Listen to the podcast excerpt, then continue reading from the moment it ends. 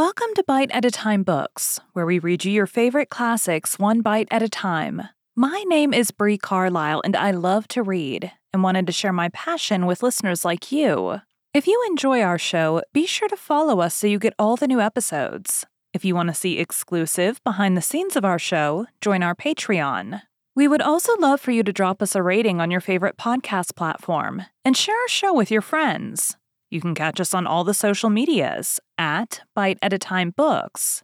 We are now part of the Bite at a Time Books Productions Network. If you ever wondered what inspired your favorite classic novelists to write their stories, what was happening in their lives or the world at the time, check out Bite at a Time Books Behind the Story, wherever you listen to podcasts. Today we'll be continuing The Three Musketeers by Alexandre Dumas. 31. English and French. The hour having come, they went with their four lackeys to a spot behind the Luxembourg, given up to the feeding of goats. Athos threw a piece of money to the goat keeper to withdraw. The lackeys were ordered to act as sentinels. A silent party soon drew near to the same enclosure, entered, and joined the musketeers. Then, according to foreign custom, the presentations took place. The Englishmen were all men of rank, Consequently, the odd names of their adversaries were for them not only a matter of surprise, but of annoyance. But after all, said Lord de Winter, when the three friends had been named, we do not know who you are. We cannot fight with such names. They are names of shepherds. Therefore, your lordship may suppose they are only assumed names, said Athos. Which only gives us a greater desire to know the real ones, replied the Englishman. You played very willingly with us without knowing our names, said Athos, by the same token that you won our horses. That is true, but we then only risked our pistoles. This time we risk our blood. One plays with anybody, but one fights only with equals. And that is but just, said Athos, and he took aside the one of the four Englishmen with whom he was to fight, and communicated his name in a low voice. Porthos and Aramis did the same. Does that satisfy you? said Athos to his adversary. Do you find me of sufficient rank to do me the honor of crossing swords with me? Yes, monsieur, said the Englishman, bowing. Well, now shall I tell you something? said Athos coolly. What? replied the Englishman. Why, that is that you would have acted much more wisely if you had not required me to make myself known. Why so? Because I am believed to be dead, and have reasons for wishing nobody to know I am living, so that I shall be obliged to kill you to prevent my secret from roaming over the fields. The Englishman looked at Athos, believing that he jested. But Athos did not jest the least in the world. Gentlemen, said Athos, addressing at the same time his companions and their adversaries, are we ready? Yes, answered the Englishman and the Frenchman as with one voice. On guard, then, cried Athos. Immediately, eight swords glittered in the rays of the setting sun, and the combat began with an animosity very natural between men twice enemies. Athos fenced with as much calmness and method as if he had been practicing in a fencing school. Porthos, abated no doubt of his too great confidence by his adventure of Chantilly, played with skill and prudence. Aramis, who had the third canto of his poem to finish, behaved like a man in haste. Athos killed his adversary first, he hit him but once, but as he foretold, that hit was a mortal one. The sword pierced his heart. Second, Porthos stretched him upon the grass with a wound through his thigh, as the Englishman, without making any further resistance, then surrendered his sword. Porthos took him up in his arms and bore him to his carriage. Aramis pushed his so vigorously that after going back fifty paces, the man ended by fairly talking to his heels and disappeared amid the hooting of the lackeys. As to D'Artagnan, he fought purely and simply on the defensive, and when he saw his adversary pretty well fatigued, with a vigorous side thrust sent his sword flying. The Baron, finding himself disarmed, took two or three steps back, but in this movement his foot slipped and he fell backward. D'Artagnan was over him at a bound, and said to the Englishman, pointing his sword to his throat, I could kill you, my lord. You are completely in my hands but I spare your life for the sake of your sister. D'Artagnan was at the height of joy. He had realized the plan he had imagined beforehand, whose picturing had produced the smiles we noted upon his face. The Englishman, delighted at having to do with a gentleman of such a kind disposition, pressed D'Artagnan in his arms, and paid a thousand compliments to the three musketeers. And as Porthos's adversary was already installed in the carriage, and as Aramis's had taken to his heels, they had nothing to think about but the dead. As Porthos and Aramis were undressing him, in the hope of finding his wound not mortal, a large purse dropped from his clothes. D'Artagnan picked it up and offered it to Lord de Winter. What the devil would you have me do with that? said the Englishman. You can restore it to his family, said D'Artagnan. His family will care much about such a trifle as that. His family will inherit 15,000 louis a year from him. Keep the purse for your lackeys. D'Artagnan put the purse into his pocket.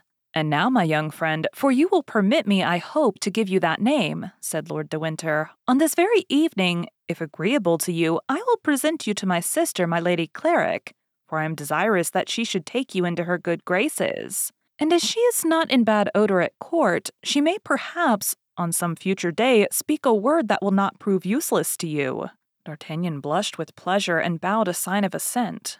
At this time, Athos came up to D'Artagnan. What do you mean to do with that purse? whispered he. Why, I meant to pass it over to you, my dear Athos. Me? Why to me? Why, you killed him. They are the spoils of victory. I, the heir of an enemy? said Athos. For whom then do you take me? It is the custom in war, said D'Artagnan. Why should it not be the custom in a duel? Even on the field of battle, I have never done that. Porthos shrugged his shoulders. Aramis, by a movement of his lips, endorsed Athos. Then, said D'Artagnan, let us give the money to the lackeys as Lord de Winter desires us to do. Yes, said Athos, let us give the money to the lackeys. Not to our lackeys, but to the lackeys of the Englishmen. Athos took the purse and threw it into the hand of the coachman. For you and your comrades. This greatness of spirit in a man who was quite destitute struck even Porthos and this French generosity, repeated by Lord de Winter and his friend, was highly applauded, except by M. M. Grimaud, Bazin, Mousqueton, and Planchet. Lord de Winter, on quitting D'Artagnan, gave him his sister's address. She lived in the Place Royale, then the fashionable quarter at number six, and he undertook to call and take D'Artagnan with him in order to introduce him. D'Artagnan appointed eight o'clock at Athos's residence. This introduction to my Lady Clarik occupied the head of our Gascon greatly. He remembered in what a strange manner this woman had hitherto been mixed up in his destiny. According to his conviction, she was some creature of the cardinal, and yet he felt himself invincibly drawn toward her by one of those sentiments for which we cannot account. His only fear was that my lady would recognize in him the man of Meung and of Dover, then she knew that he was one of the friends of Monsieur de Treville, and consequently that he belonged body and soul to the king, which would make him lose a part of his advantage, since when known to my lady as he knew her, he played only an equal game with her. As to the commencement of an intrigue between her and Monsieur de Wardes, our presumptuous hero gave but little heed to that, although the Marquis was young, handsome, rich, and high in the cardinal's favor. It is not for nothing we are but twenty years old, Above all, if we were born at Tarbes. D'Artagnan began by making his most splendid toilet, then returned to Athos's and, according to custom, related everything to him. Athos listened to his projects, then shook his head and recommended prudence to him with a shade of bitterness. What? said he. You have just lost one woman whom you call good, charming, perfect, and here you are running headlong after another. D'Artagnan felt the truth of this reproach. I loved Madame Bonacieux with my heart, while I only love my lady with my head, said he. In getting introduced to her, my principal object is to ascertain what part she plays at court. The part she plays, pardieu, it is not difficult to divine that after all you have told me, she is some emissary of the cardinal, a woman who will draw you into a snare in which you will leave your head. The devil, my dear Athos, you view things on the dark side, methinks. My dear fellow, I mistrust women. Can it be otherwise? I bought my experience dearly, particularly fair women. My lady is fair, you say. She has the most beautiful light hair imaginable. Ah, my poor D'Artagnan, said Athos. Listen to me. I want to be enlightened on a subject. Then, when I shall have learned what I desire to know, I will withdraw. Be enlightened, said Athos phlegmatically. Lord de Winter arrived at the appointed time, but Athos, being warned of his coming, went into the other chamber. He therefore found D'Artagnan alone, and as it was nearly eight o'clock, he took the young man with him. An elegant carriage waited below, and as it was drawn by two excellent horses, they were soon at the Place Royale. My Lady Clarik received D'Artagnan ceremoniously. Her hotel was remarkably sumptuous, and while the most part of the English had quit, or were about to quit, France on account of the war, my lady had just been laying out much money upon her residence, which proved that the general measure which drove the English from France did not affect her. You see, said Lord de Winter, presenting D'Artagnan to his sister, a young gentleman who has held my life in his hands, and who has not abused his advantage, although we have been twice enemies, although it was I who insulted him, and although I am an Englishman. Thank him then, madame, if you have any affection for me. My lady frowned slightly. A scarcely visible cloud passed over her brow, and so peculiar a smile appeared upon her lips that the young man, who saw and observed this triple shade, almost shuddered at it. The brother did not perceive this. He had turned round to play with my lady's favorite monkey, which had pulled him by the doublet. You are welcome, monsieur, said my lady, in a voice whose singular sweetness contrasted with the symptoms of ill humor which D'Artagnan had just remarked. You have today acquired eternal rights to my gratitude. The Englishman then turned round and described the combat without omitting a single detail. My lady listened with the greatest attention, and yet it was easily to be perceived, whatever effort she made to conceal her impressions, that this recital was not agreeable to her. The blood rose to her head, and her little foot worked with impatience beneath her robe. Lord de Winter perceived nothing of this. When he had finished, he went to a table upon which was a salver with Spanish wine and glasses. He filled two glasses and by a sign invited D'Artagnan to drink. D'Artagnan knew it was considered disobliging by an Englishman to refuse to pledge him. He therefore drew near to the table and took the second glass. He did not, however, lose sight of my lady and in a mirror he perceived the change that came over her face. Now that she believed herself to be no longer observed, a sentiment resembling ferocity animated her countenance. She bit her handkerchief with her beautiful teeth. That pretty little soubrette whom D'Artagnan had already observed then came in. She spoke some words to Lord de Winter in English, who thereupon requested D'Artagnan's permission to retire, excusing himself on account of the urgency of the business that had called him away, and charging his sister to obtain his pardon. D'Artagnan exchanged a shake of the hand with Lord de Winter and then returned to my lady. Her countenance, with surprising mobility, had recovered its gracious expression, but some little red spots on her handkerchief indicated that she had bitten her lips till the blood came. Those lips were magnificent. They might be said to be of coral. The conversation took a cheerful turn. My lady appeared to have entirely recovered. She told D'Artagnan that Lord de Winter was her brother in law and not her brother. She had married a younger brother of the family who had left her a widow with one child. This child was the only heir to Lord de Winter, if Lord de Winter did not marry. All this showed D'Artagnan that there was a veil which concealed something, but he could not yet see under this veil. In addition to this, after a half hour's conversation, D'Artagnan was convinced that my lady was his compatriot, she spoke French with an elegance and a purity that left no doubt on that head. D'Artagnan was profuse in gallant speeches and protestations of devotion. To all the simple things which escaped our Gascon, my lady replied with a smile of kindness. The hour came for him to retire. D'Artagnan took leave of my lady and left the saloon the happiest of men. On the staircase, he met the pretty soubrette, who brushed gently against him as she passed and then, blushing to the eyes, asked his pardon for having touched him in a voice so sweet that the pardon was granted instantly. D'Artagnan came again on the morrow and was still better received than on the evening before. Lord de Winter was not at home, and it was my lady who this time did all the honors of the evening. She appeared to take a great interest in him, asked him whence he came, who were his friends, and whether he had not sometimes thought of attaching himself to the cardinal.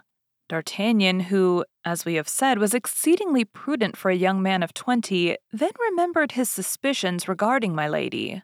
He launched into a eulogy of his eminence, and said that he should not have failed to enter into the guards of the cardinal instead of the king's guards, if he had happened to know Monsieur de Cavois instead of Monsieur de Treville. My lady changed the conversation without any appearance of affectation, and asked D'Artagnan in the most careless manner possible if he had ever been in England.